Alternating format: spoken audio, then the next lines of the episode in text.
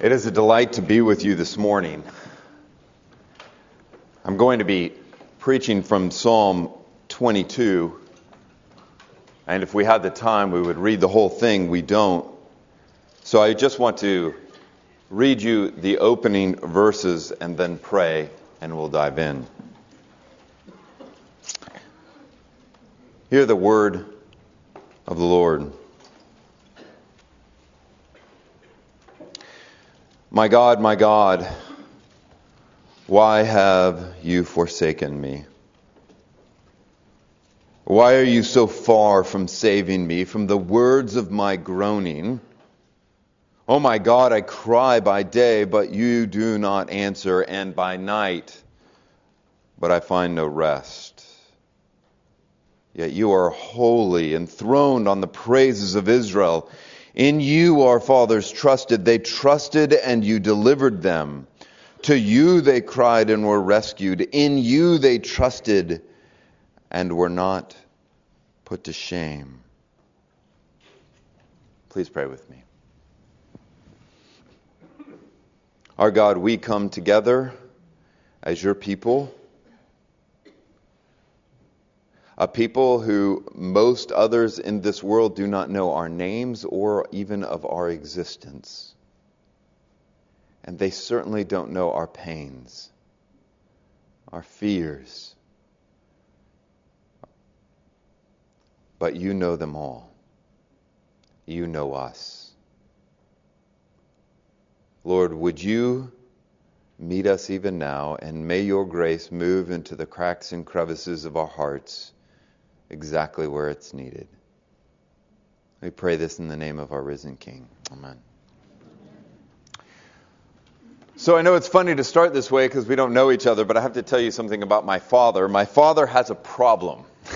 he's in America, he's in California, he'll never know, right? But I grew when I grew up, my dad would often be in the kitchen.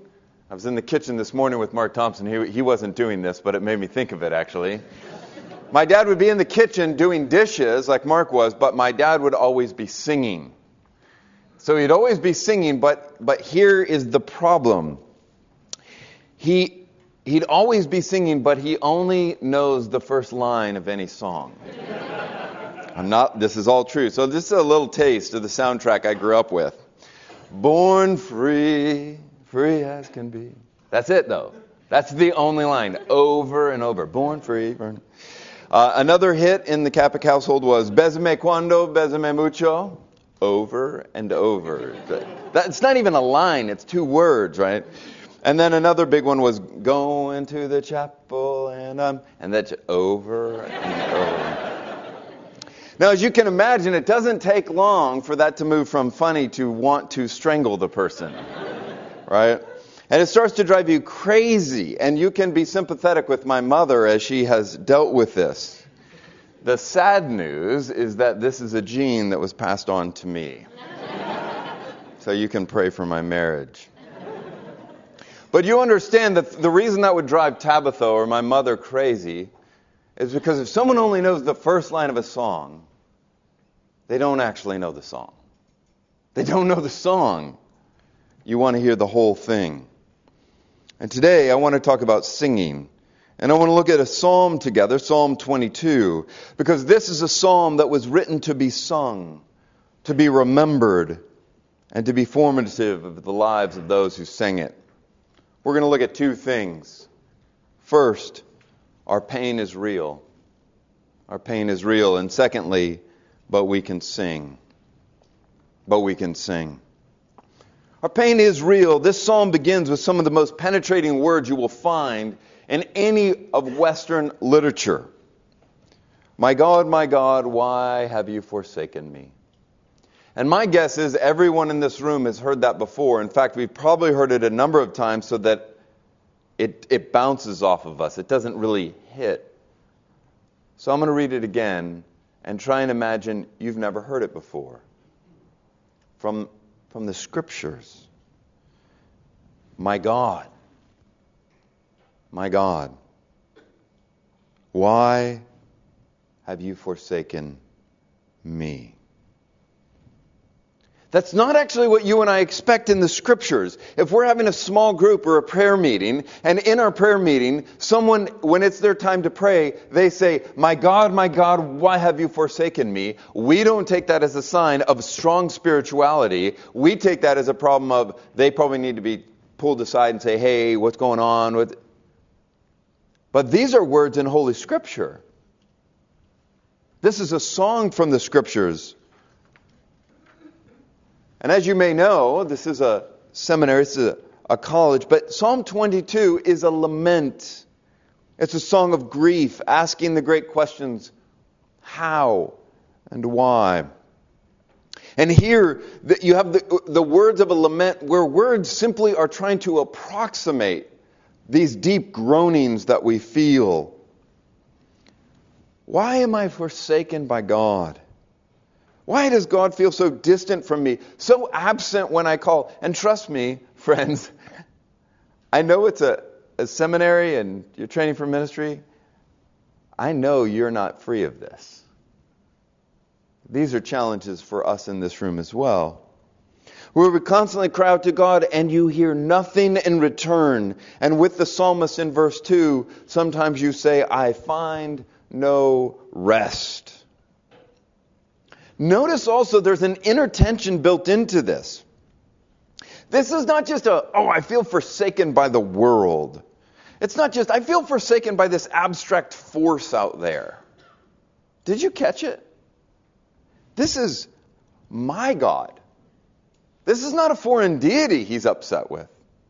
This is my God. Why have you forsaken me? It's been argued by some that this psalm is an exilic psalm, right? In other words, it was written while Israel was in, in exile. They're not in the promised land. They're not enjoying the benefits of being near the temple. And when, when people found themselves in exile, when one is in exile, one seems so distant from the God of Israel. My guess is all of us at different times have had a taste of exile. Where you and I cry out, but our prayers, if we're honest, never seem to rise above the ceiling. You do them because you know you're supposed to, but you wonder, are they going anywhere? Has your situation made you feel like you're in some sort of exile, cast away from the very presence of God? Let me ask you a different question. Does the silence scare you? I mean, honestly, does it frighten you to be alone with God? I know everyone in this room knows they're supposed to pray but, pray, but many of us go in and get out as quick as we can because we're scared to death. Either there's really no one listening, or even worse, we believe He is listening, but He just doesn't give a rip. He just doesn't care. Is he concerned? The psalmist does not, does not deny these struggles, but he wrestles through them. He feels abandoned himself. He reminds himself, though, in verse 3, of God's faithfulness to his people.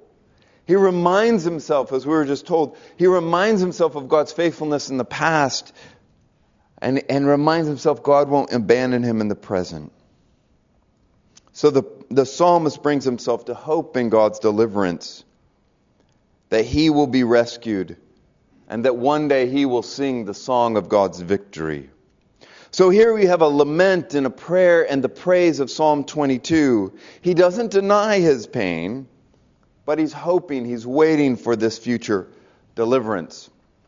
I remember some years ago where we live, Hurricane Ivan came through in our house as an old house, and I won't tell you all the details, but basically it rained and it rained, and we had a bad basement, and I kept checking it and thinking we're going to be okay, and then all of a sudden at night, right before we went to bed, the whole floor was covered with water.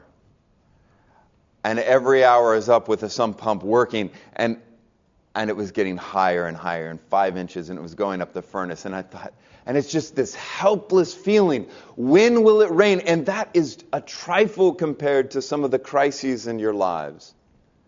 But when you feel like there's, you know at some point it's going to stop raining. At some point the pain won't continue. but you don't know when. You don't know. You have this abandoned type feeling. But the psalm tells us that the pain is real, that rain can be real, but it's not the end of the story. God will not allow it to be the end of the story. So now let's turn, spend a little more time on this, but we can sing. It's at this point in the psalm that we might be tempted to think that we are the psalmist. We put ourselves here in this place and we say, I can relate to these words. And, and I've been doing that with you. And if you can relate to the things I've said so far, I hope that that's good. That's a good thing. But here's the challenge. If you and I go, oh, the psalmist felt abandoned, I feel abandoned, that's okay, I can relate. That's good, but if that's all we get from it, we're in trouble. So we're going to explore some things that are really pretty wonderful. You will know this in this setting, but, but just to remind you, the Bible didn't come with chapters and verses, right? It didn't have that. So, how, you know, in New Testament authors, for example, want to point readers to an Old Testament text, how did they do it? Well, the way they do it is they would cite a key verse, and that verse would take the readers back to that portion of Scripture. It's basically ancient Near Eastern shorthand. Right? It's the way you would point to things. And you know where I'm going with this. Psalm 22. Where do you hear that show up in the New Testament? We think of Matthew 27 and Mark 15. Jesus on the cross, and we hear him crying out. And the text says, he cries out in a loud voice Eli, Eli, lama sabachthani. All the Aramaic scholars in this room can translate that, right? None of us know Aramaic. Well, a couple of fancy scholars. But, my God, my God, why have you forsaken me? Here, Jesus is on the cross, and he is heard crying out the cry of lament. Now, let me tell you something you may not know. Matthew and Mark quote Jesus citing the first line of Psalm 22. And in Luke's gospel, in Luke 23, you find that the last recorded words of Jesus are, Into your hands I commit my spirit. And those are from Psalm 30, verse 5. And it's from this that in the ancient church a tradition grew that said that Jesus on the cross was likely singing or quietly praying this portion of the Psalms as he hung on the cross. He was praying or singing the Psalms. And what I want us to understand is that when Jesus cries out these words on the cross, more, more is being said than a painful cry. Now, listen to me carefully. More, but not less than a painful cry. More, but not less. Jesus really feels this sense of abandonment of loneliness. This isn't just a joke. This isn't just Jesus play acting. He feels the, the, the cry of dereliction. He's facing the reality of sin, of exile, of the curse, but he faces it head on. He really means it when he says, My God, my God, why have you forsaken me? But remember, this is a song. And it's a song that the Jews would know. I don't know if you've ever been in this situation, but certainly in America and in the South where we're currently living, you can find yourself graveside. And as the body of a loved one goes into the grave, as the tears are rolling, you might have someone quietly just begin to say, sing, Amazing. And what does everyone there start to do? They start to sing the song with them. Because everyone there knows the words. They begin to sing the song together, to sing the song of hope in the midst of great pain. The playwright Arthur Miller has a play called The Crucible. It was made into a, a, a movie at one point, and at one scene, there's this older, faithful woman and a husband and a wife, and I can't tell you the whole scene, but basically, they're, they are uh, unjustly put, having nooses. They're going to be hung, and nooses are hung around their neck. And the camera comes in, and you can see the three of them as they're about to be hung. And the older woman, all of the sudden, begins to say the Lord's Prayer Our Father, in a weak, trembling voice, Our Father who art in heaven. And then before she gets very far, the two other voices join her and they turn from timid and shaky to strong and courageous. But then as the camera goes in, you move from three to two and you hear thud and one less voice. And the two remaining get louder and stronger. And then thud until there's one last voice at the top of the lung saying, Your kingdom come, your will be done on earth. You see, in the midst of this, uh, this, of this great threat came courage in a song. Psalm 22. If we had time to look at it, many of you know uh, this so resembles what you find in the Gospels. In the ancient church, they called it the fifth passion narrative. And the question I have for us this morning is how is this psalm, how is this song transformed? How is it transformed? And here's the heart of the answer it's transformed because of the one who sang it. It's transformed because of the one who sang it. When Jesus cries out, My God, my God, why have you forsaken me? He doesn't want you and I to stop there at the first line of the song. Jesus identifies himself as the forsaken one. He identifies himself as the one who faced exile, who, who cried out to God, who could not find rest. He's the one, as the psalm goes on, who suffered as a worm. He's the one who faces the scorn of men.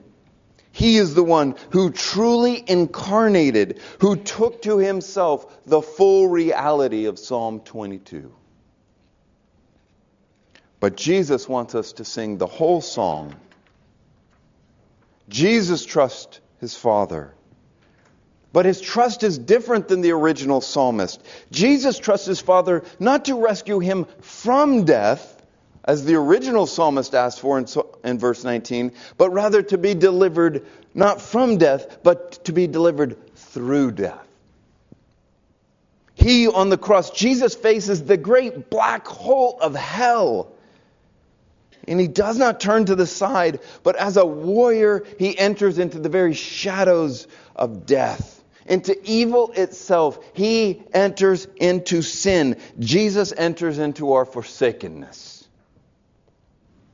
Now, I'm a theologian, it's what I do for a living. And so, and many of you are going into ministry, you're going to face the same thing. People ask you all kinds of questions. And it doesn't take long for my answers to become you know, it's almost a joke, right? The answer is basically Jesus, whatever the question is, right? And we kind of laugh about it. But it's true. If God is sovereign, if He really cares, why did He allow 9 11, September 11th in America?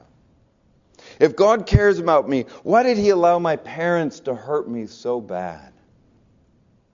If God is not distant and unconcerned, why do I feel so afraid, so condemned, so alone? Beloved, here's the strangeness of God. He answers those real questions through the power of weakness. Through the power of weakness. God in Christ does not stand off in some cosmic distance, doesn't throw us a bottle with a note in it, and says, we open it and says, hey, be, be happy. Stop complaining. God doesn't answer our questions that way. You know how God deals with our forsakenness? You know how He deals with our exile? You know how He deals with our sin? God deals with it by assuming it to Himself. By taking it to Himself. The Father sends the Son. The Son comes in humility. He comes in weakness. He comes in pain. And on the cross, Jesus faces the chaos of this world, and He faces it head on. The one who is truly God and truly man cries out, My God, my God, why have you forsaken me? So that he who knew no sin became sin, that we might become the righteousness of God. Remember, I told you in the ancient Near East there are no there are no verses here. And so the Jewish listeners would hear this and they would begin to sing like Amazing Grace, sing the whole song. And we're almost out of time, so I just give you a few hints and then I got something really fun at the end. You can't miss it. Here's a taste. Verse 26 in Psalm 22. The afflicted shall eat and be satisfied. Those who seek him shall praise the Lord. May your hearts live forever. Verse 27 All the ends of the earth shall remember and turn to the Lord. But, beloved, now listen to how the psalm ends. Posterity shall serve him. Who? It shall be told of the Lord in the coming generation. They shall come and proclaim his righteousness to a people yet unborn, that he has done it. That sound familiar? He has done it. John 19:30. It is finished. Where the original psalmist wrote of his lament and his prayer and his hope, Jesus embodies the lament. He pray, prays the prayer and he becomes the hope. Now, here's the final thing, and we can't stop without doing this. Hebrews 2 quotes from Psalm 22. In Hebrews 2:12, he quotes Psalm 22:22, and here's what it says: "I will tell of your name to my brethren. In the midst of the congregation I will praise you." Here's the amazing thing. When the author of Hebrews quotes from Psalm 22, I don't know if you caught it, but he puts those words from the psalm right in the mouth of Jesus. He puts them in the mouth of Jesus. Here's what he's saying. Jesus sings in the midst of the congregation. He is the singing Savior. When you and I sing, I want you to have the courage sometimes, and sometimes when you are feeling cast out, when you are feeling God is distant, when the last thing you could possibly do is sing God's praises, don't worry. Close your eyes and listen because Jesus is in our midst and He is leading the praise. He is not only the one we praise, He is the one who praises for us. Listen for Jesus as he sings in our praise. I'll conclude with this. In World War I, some of you may know this story, but in World War I, there were Germans and the English, and they were dug into their trenches, and it was awful. As you know, the bloodshed was terrible. And they were dug in at this one point, and it was Christmas Eve. And as the night became dark and the fog went in, the, the shooting stopped. And in Christmas Eve, from what we can tell, one of the soldiers began to sing Silent Night. And even if you don't know the other language, if you don't know German, you know the tune. And what happened was, as this began to be sung, soldiers, other soldiers began to sing, and then on the opposite side, soldiers began to sing. And this is true. Eventually, people came out of the trenches. And on that Christmas day, they came together. and there, there are episodes we know they played some football, some soccer, they played some card games, they exchanged trinkets. And there was peace that day. Do you know what happened the next day? The shooting began again. Do you know why? Because the people that sang the song together were just troops. But what if the leaders of those countries had come out, had come together? Beloved, Jesus is the King. He is the one who has come to sing the song, and He has sung the lament so that you and I can sing the song of hope. We sing because Jesus sings, and that's why we need to know more than the first line of the song. We need to know how the song ends, because in its ending is our hope. Let's pray. Our Father, we thank you for the great gifts of your Son and Spirit. Would you be with these, your people? You know their various aches, their sadness, their sense of forsakenness. Some feel in exile and have told no one. Some feel like you have not been there for ages. Would you, by your Spirit and through your people, comfort, draw near, and give grace. It is in the name of our risen and singing King we pray. Amen.